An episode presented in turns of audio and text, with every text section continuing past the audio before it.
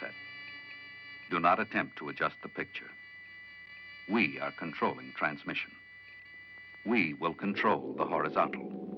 We will control the vertical. We can change the focus to a soft blur or sharpen it to crystal clarity. For the next hour, sit quietly and we will control all that you see and hear. You are about to participate in a great adventure. You are about to experience the awe and mystery which reaches from the inner mind to the outer limits.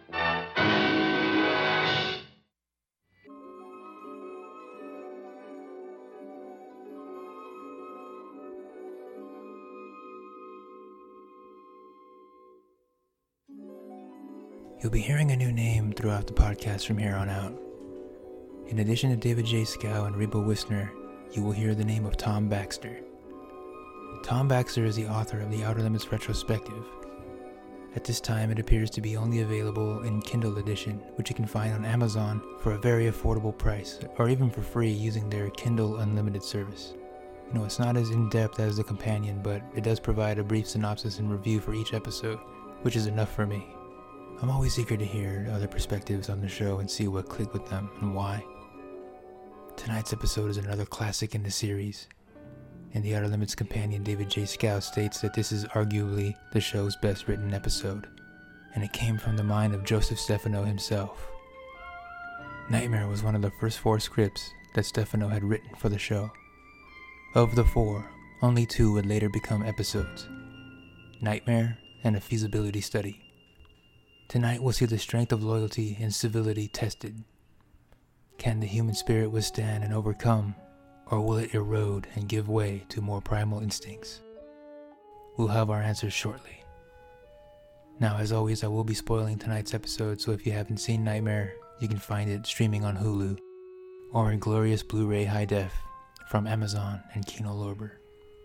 Now, let's sit quietly and let Vic Perrin's control voice bring us into tonight's episode Nightmare. A war between worlds has long been dreaded. Throughout recent history, man, convinced that life on other planets would be as anxious and belligerent as life on his own, has gravely predicted that some dreadful form of combat would inevitably take place between our world and that of someone else.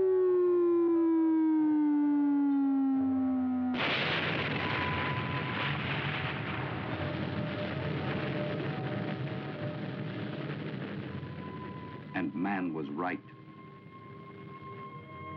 To the eternal credit of the peoples of this planet Earth, history shall be able to proclaim loudly and justly that in this war between unified Earth and the planet Ebon, Ebon struck first. Ebon, its form of life unknown, its way of life unpredictable. To the fighting troops of Earth, a black question mark at the end of a dark, foreboding journey. Written by Joseph Stefano, directed by John Erman, director of photography Nicholas Kloss, broadcast for the first time on December 2nd, 1963. We open with a multinational combat regiment of the unified Earth en route to planet Ebon. The strike at the hands of the Ebonites had galvanized the planet into setting aside their differences and unifying against their common enemy. One thing I noticed, and David J. Schow even brings this up in the Outer Limits Companion, is that this was the intended result in the Architects of Fear. The hope there was to unify the planet against an alien enemy. Only in that case, the alien threat was created by our very own government. In this instance, however, there is no government created alien. The Ebonites are very real, and as we'll see later, possess advanced technology that can control the five senses, among other things. So this combat unit is on their way to Ebon to deliver some retaliatory action. The team is led by Colonel Luke Stone, who is speaking to his men as they approach the enemy planet. We have no way of knowing what to expect of the enemy. We've never seen him before. All of the troops that have gone on before us have either been destroyed or captured, or have simply been unable to remain in communication with Earth. But we are going to land on We're going to fight on Ebon. Now, whatever the Ebonites are, however they live or die, win or lose, we are going to remember at all times that we are human beings. Now, if we Colonel Stone is played by Ed Nelson, who made appearances in the Twilight Zone episode Valley of the Shadow and Rod Serling's Night Gallery in a segment called Little Girl Lost. He would later appear in episodes of Kung Fu, Adam 12, and Dynasty, just to name a few. The Colonel's speech is interrupted by a loud explosion. It's at this point that an original score by Dominic Frontiere kicks in. This one is different, however. This one features the use of an onafets. We touched on this briefly at the end of my chat with Reba Wissner a few episodes back, and we laughed about how onafets spelled backwards spells Stefano. In Reba Wissner's we will control all that you hear, the outer limits, and the aural imagination. Onafets are described as a makeshift synthesizer prototype that looked like a black box or like a big studio time clock. Frontiere incorporated Onafets into several scores, producing some of the most unique television scores to date. Using the Onafets in the score for Nightmare, for example, contained a weird, grotesque, swooping electronic sound in the orchestra. I have to admit, of all the Frontiere scores, I find this one to be the toughest listen. I'm not saying it's bad or anything, there's just so much going on, and it stirs up feelings of anxiety. Which makes sense when you consider the story unfolding on screen, so it's perfect for that, but not quite so ideal for when you're watering the plants, I suppose. The men are captured and told to identify themselves. Each soldier is from a different part of the world, with Africa, Germany, Great Britain, and the US represented.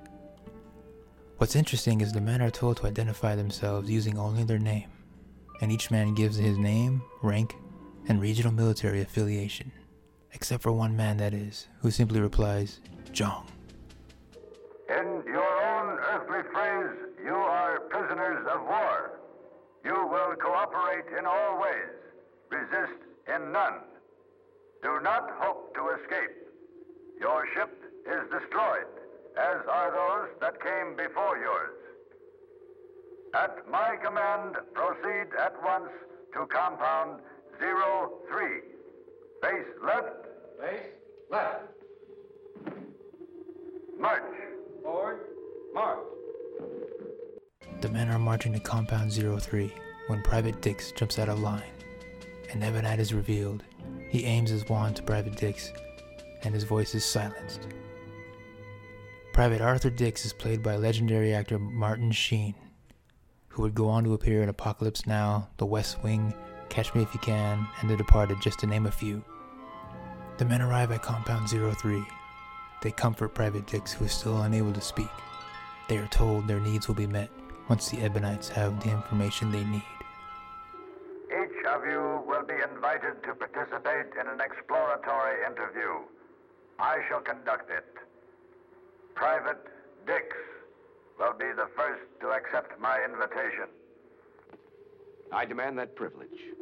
Your demands shall be honored when ours are satisfied. Private Dix, guard, escort Private Dix to my quarters. An Ebonite guard arrives for Private Dix, who doesn't want to go. As the men gather, the guard turns to Lieutenant Willimore and points to his eyes, which renders him sightless.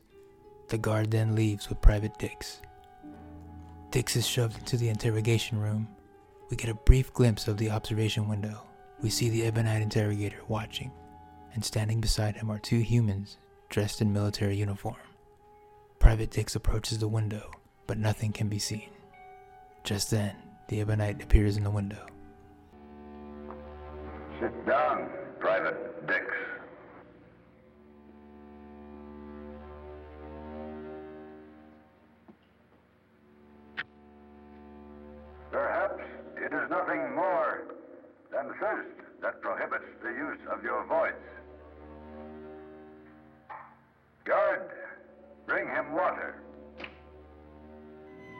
Private Dix drinks the water and begins to mouth his name and rank, which angers the interrogator, who tells him that the information is only useful for relatives who will apply for his insurance.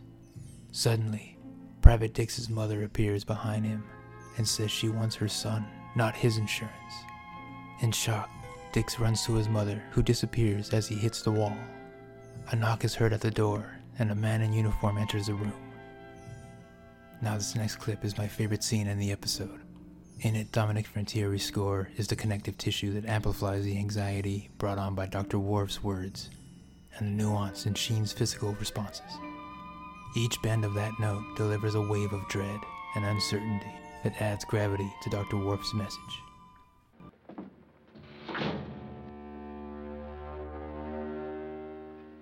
I'm Dr. Worf, Compound Zero One.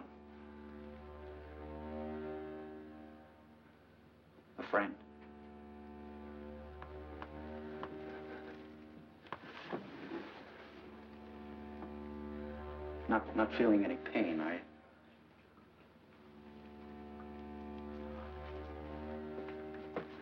The, the Ebonites can control the senses. All five of them.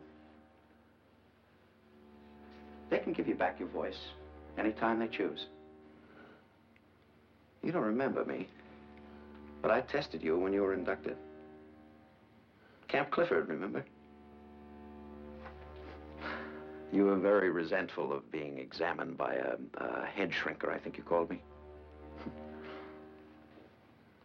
I remember you. I can still recall the results of your psychological tests. Shocking. Shocking in someone so young and seemingly normal. But there it was. The most classic self-destruction complex I've ever come across. You're bound to destroy yourself, you know. Bound and determined. For example, you'll probably refuse to cooperate with the Ebonites, as you've been trained to do. And of course, they'll uh, torture you. And I have no doubt that you'll die rather than talk. But don't you see? There's nothing heroic about that. You want to die. Unconsciously, of course. Don't let those unconscious drives win out, Dix. Fight them. Fight them and live. And you will live. If you cooperate. And it's so easy to cooperate, really. That will be all, Doctor.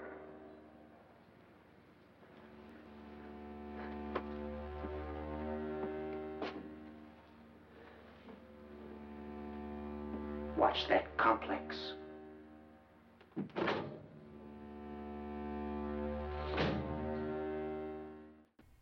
I don't need to tell you how great an actor Martin Sheen is, but in this scene, we can see why he became the actor he did.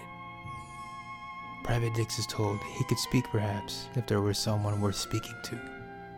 And then Private Dix's mother appears.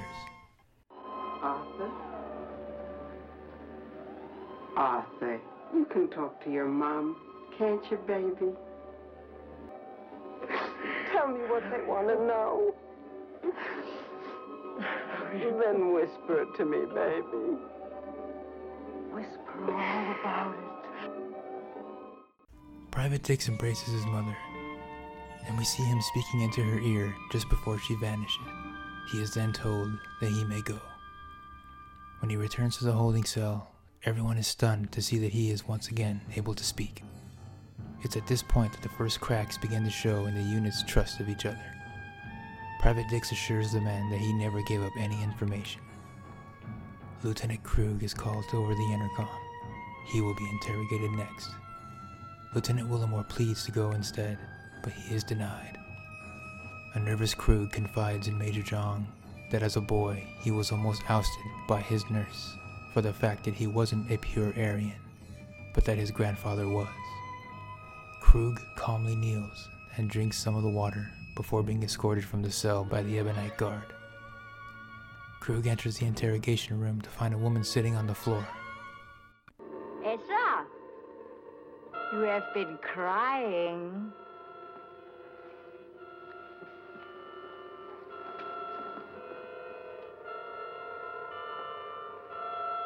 Your displays of congenital weakness convince me more and more that you are not. No! The woman vanishes, and a man appears. Tell them and get it over with, soldier. Your buddies will understand. You turned in your grandfather, didn't you? Oh.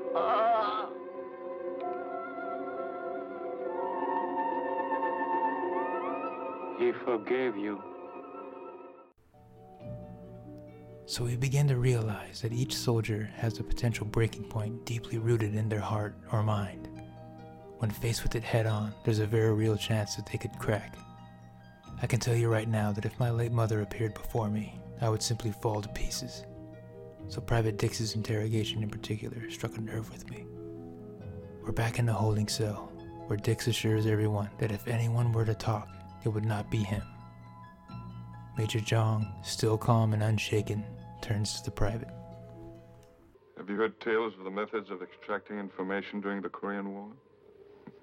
But then the Chinese communists couldn't control the five senses. Which makes me wonder about the Ebonites. It seems to me that a totally different form of life would have developed a totally different form of death. Oh, shut up. You know, death here will truly be a mysterious adventure. You know, it really does make you wonder how other life forms perceive life and death. I mean, we all share the fight or flight response, so the instinct to avoid death is inherent in all living things, and their understanding of death is fascinating to think about. Just imagine what we could learn or better understand about ourselves on an existential level. We cut to a close up of a machine. The camera pans down to reveal that it is attached to the lifeless body of Lieutenant Krug. The scene fades, and the next scene fades into Colonel Stone, who is opening his eyes at the end of his interrogation. Before exiting the room, the colonel looks back into the observation window, and again we see the two men in uniform standing beside the Ebonite interrogator, before vanishing. The interrogator tells Stone to inform the crew of the fate of Lieutenant Krug. The colonel is then escorted out of the room, and again we see the men in uniform in the observation window. Krug is dead. They said he went mad. They do not permit madness on the planet Ebon. They destroy the man.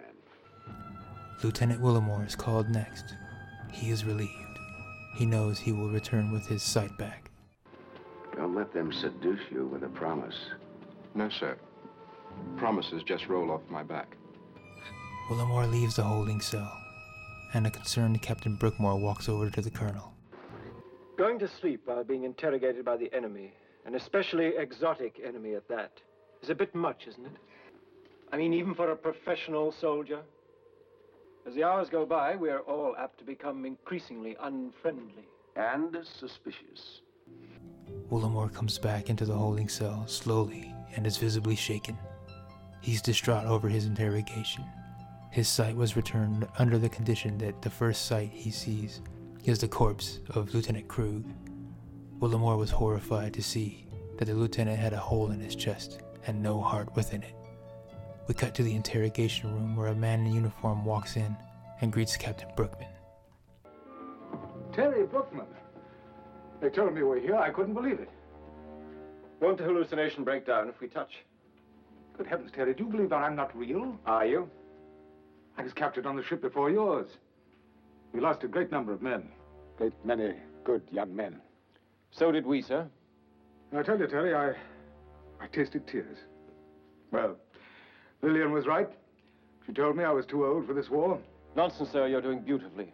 I tell you, Terry, war is outmoded. Oh, it used to be fairly decent when it was a question of man fighting against man, but now it's just computers and technical magic. It's pointless to fight against brain work, Terry. It's pointless. You can't win. Did you try to, sir? I, I tell you, I, I taste guilt. I, I can taste it. But if I hadn't been trained to save the lives of my men, trained like Pavlov's dogs, I would never have told those blasted Ebonites a blasted thing. Training always tells, General. Oh, look, Terry, I'm an old friend of the family. I owe it to your mother and father to see that you don't break their hearts. My father's heart is already broken, and my mother's is unbreakable. Terry, please. General, Oh, here's the interrogator. He's not unlike we Earth types. He demands a great deal of cooperation and raises the very dickens if he doesn't get it. Leave him to me, General. He'll be very helpful, sir. His father and I went to the same school. I love the line, My father's heart is already broken, and my mother's heart is unbreakable. Truer words have never been spoken regarding a mother's love. The general leaves the room, and Captain Brookman begins stating his name, rank, and serial number. The interrogator is frustrated. He demands to know when and by which astral path the next unified Earth fleet will use to attack. Captain Brookman states his name once again, but is interrupted by the interrogator, who tells him he has had enough with Captain Brooks' defiance. He tells the guard to prepare the chamber. The guard escorts Captain Brookman down a path, and the scene switches to a projection screen. The two men we've seen standing alongside the Ebonite interrogator are now scrolling through ID photos of the crew. Stone. Next. Krug. May he rest in peace. Willamore. No, I don't think so. Jong. Perhaps. Recites poetry. A statement which I find hilarious, by the way. Private Dix. It's my choice. I've seen these apple pie boys hold up under almost unendurable stress. There's too much uh, mom in those eyes. He's my choice. Yours? He goes back to Stone. Mine. Colonel Brookman returns to the holding cell. He is shaken. I thought it was for me. The interrogator ran out of patience. He said, prepare the chamber. The way he said it, he might as well have said, open hell. He must have meant it for Jong. We then see Major Jong hanging by his wrists.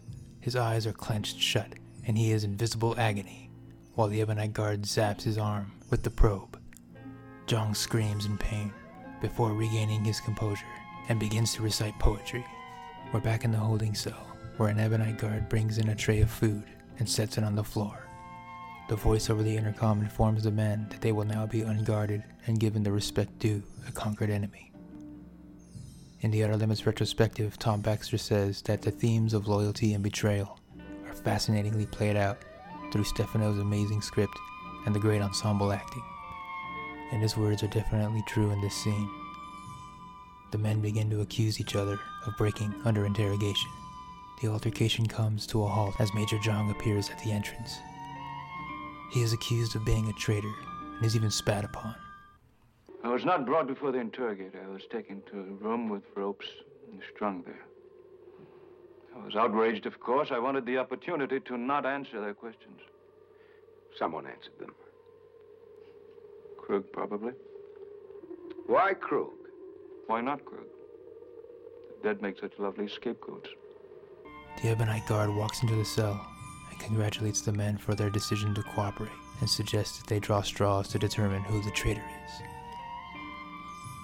Colonel Stone tells the guard that there are no traitors in his unit, but the Ebonite guard proceeds to read specific flight and attack details about the advancing unified Earth fleet. He states, We are not pretending, and leaves the cell. There is great tension between the soldiers. Jong must have talked. Maybe Krug. They continued to interrogate us after Krug. You don't think Jong would talk? I don't know. Why not any one of us? They tortured Jong. They must have. Immediately afterwards, we are entitled to honor and respect. So the solidarity the men had upon their arrival is now gone. Everyone had a reason to talk. Dix got his speech back, Willamore got his sight back, and Colonel Stone could very well have been put under hypnosis during his interrogation. Still, Stone is convinced that Jong is the traitor. He instructs the men to draw straws, not to determine the traitor, but to determine who will be the one to kill Major Jong. Colonel, what would it accomplish? I could almost understand killing him before he talked. We thought he might be a traitor, but why now? There's no leniency for a traitor. Not at all. He earned the death penalty all by himself. There's no reason why we should handle Major Jong any differently here than if he were down on Earth.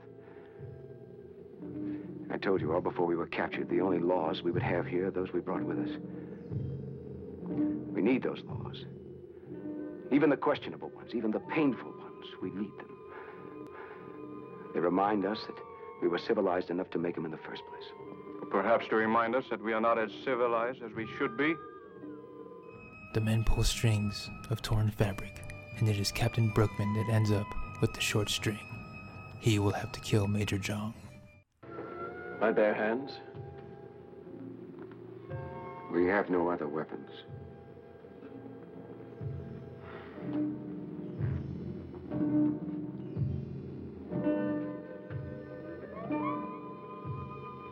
Oh, Go on. What are you waiting for?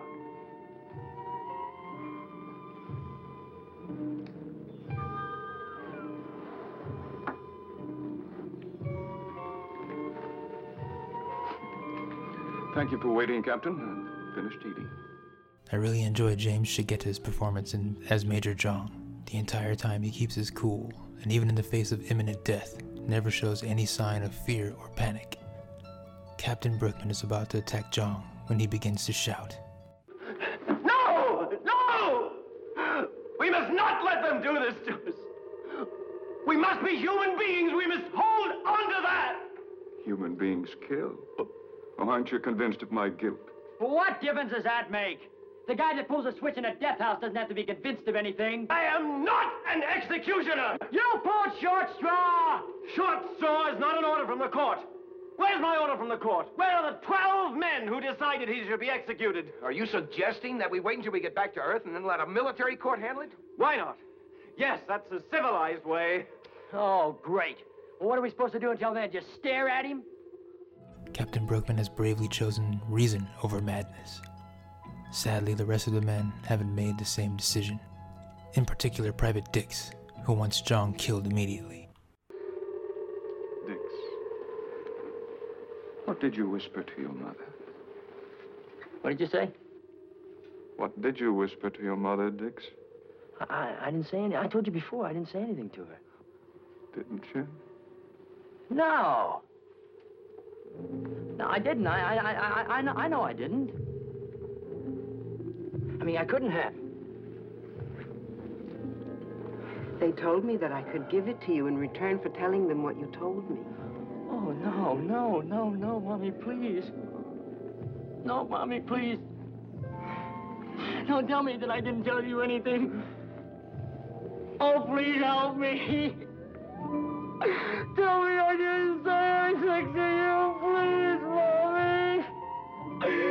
Please help me.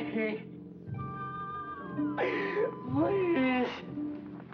The men watch as Private Dix hugs empty air, pleading to his mother, who isn't there. You believe her, don't you? yes, you always have. you never believed me.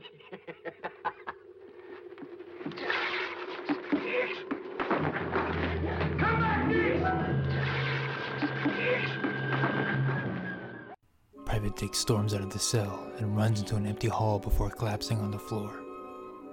We see two men in front of a monitor when an Ebonite calls to them. Private Dix has suffered a complete mental breakdown. Major Jong will not recover the use of his right arm for a year or more in your measure of time. Lieutenant Krug is dead. Natural causes. We couldn't have foreseen that one of the members would suffer it. There must be no more incidents, unforeseen or otherwise. The charade must end. Those men shall be told the truth. They must be. So we come to the big twist of the episode. The Ebonites have been working with the unified Earth military all along. Colonel Stone walks in and is shocked by what he's just overheard. How dare you interfere? You've spoiled the whole game. Game? Game. I'm sorry, Colonel, but I do not apologize. I couldn't allow a single one of you to be in on it, not even you. But all this, all this agony. Lieutenant Krug's dead. From a heart attack. And the Ebonites used their most advanced methods to try and save him. But they failed. This. This is a nightmare. I mean, is this part of it? Is this an hallucination? It is all too real. So the Ebonite attack on Earth was actually an accident, and there was no war going on. This entire ordeal was set up to test the psychological limitations of the soldiers of unified Earth. They draw comparisons to the Korean War, where they say one out of every ten prisoners of war gave up information. Sure, there was no deliberate attack, but what if an attack comes from somewhere else one day? How will military leaders know what to expect of their men? We're interested in how your men will resolve the problem of Major Jong. We were going to kill Major Jong. We will try to prevent that. And if you can't, an innocent man dies. At the proper time, we'll tell your men what we've been doing.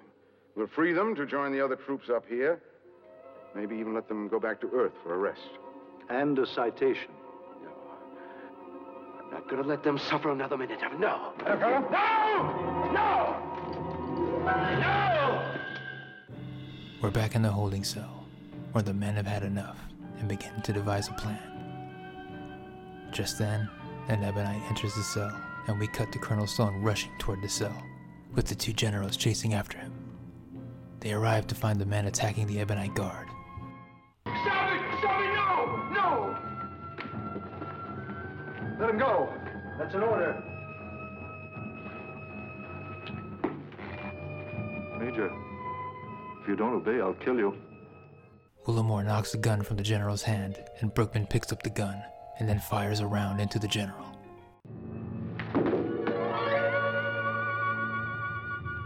I thought he was. He wasn't. He was real.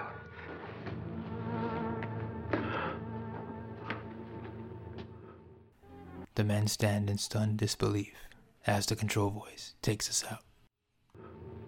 The exploration of human behavior under simulated conditions of stress is a commonplace component of the machinery called war. So long as man anticipates and prepares for combat, be it with neighboring nations or with our neighbors in space, these unreal games must be played. And there are only real men to play them. According to established military procedure, the results of the Ebon maneuvers will be recorded in books and fed into computers for the edification and enlightenment of all the strategists of the future. Perhaps they will learn something. Another fantastic episode, certainly worthy of its status as a classic. It goes to show what you can achieve with excellent writing and acting. This entire episode was basically shot in an empty soundstage, leaving only the actors' performances to guide us through this ordeal. I'll use this opportunity to quote Sam Neill's character in Jurassic Park. At one point, he turns to Hammond and states, Some of the worst things in history were done with the best of intentions, and that certainly applies here.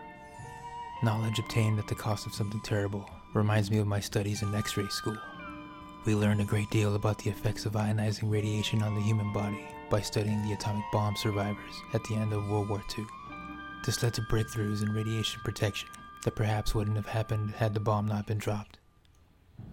In the wake of this experiment are two dead men and multiple soldiers who were brought to their psychological breaking point, which resulted in them turning on each other. This episode was remade in 1998 and oddly enough doesn't feature Ebonites in their physical form at all. Instead, we just hear a voice over the intercom the entire time. Sadly, it doesn't come close to the original in my opinion. Which brings up the question, why even remake it at all? A good friend of the show, Lisa, mentioned that this was one of her favorite episodes. So I asked her if she'd be willing to share her thoughts on it, and she kindly agreed to. She has the final word on tonight's episode. Here is what Lisa had to say. Nightmare is one of my favorite episodes, not only because of how well written and acted and produced it was, but because it introduced me to and began a lifelong crush on the talent of Martin Sheen. As a child, of course, I responded to the gloriously creative and frightening makeup of the Ebonites and the peril each serviceman had to personally endure. but I also responded to the underlying message of what constitutes courage, the manipulation of fear, and the irony of doing something inherently wrong for what was seen as the right reason. I love that the Outer Limits didn't feel they had to construct their scripts to appeal to a limited concept of what children like myself would understand about a layered story like Nightmare. We got it, we loved it, and we remember it. Thank you so much, Lisa, for contributing to the show. And if an upcoming episode happens to be one of your all time favorites, please feel free to write and share why it is, and I will gladly share it here. This is, after all, our own little corner of the podcast universe. A few bits of trivia before I go. The original title for this episode was Ebon Struck First. On the second day of shooting, Fred Phillips had a flat tire on the freeway, which left actor John Anderson to apply his own ebonite makeup. Byron Haskin was originally set to direct this episode, but the job ended up going to John Erman.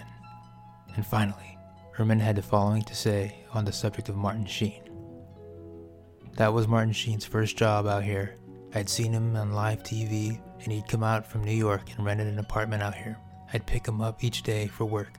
He used to sit on his stoop at 5:30 in the morning and wait for me. Of course, all these facts and more can be found in David J. Schow's The Outer Limits Companion. So that's gonna wrap it up for now. If you'd like to share your thoughts on an upcoming episode, you can email the show at victor at theouterlimitspodcast.com. You can find the show on Twitter by searching at Outer Limits Pod, and even on Instagram at the Outer Limits Podcast. Lastly, I want to thank the great Tad Doyle for the amazing podcast ID. So that's it for me. Join me next time when we cover episode 11 of season 1 titled It Crawled Out of the Woodwork. Until that time, I am Victor Gamboa, and in our return, control to you.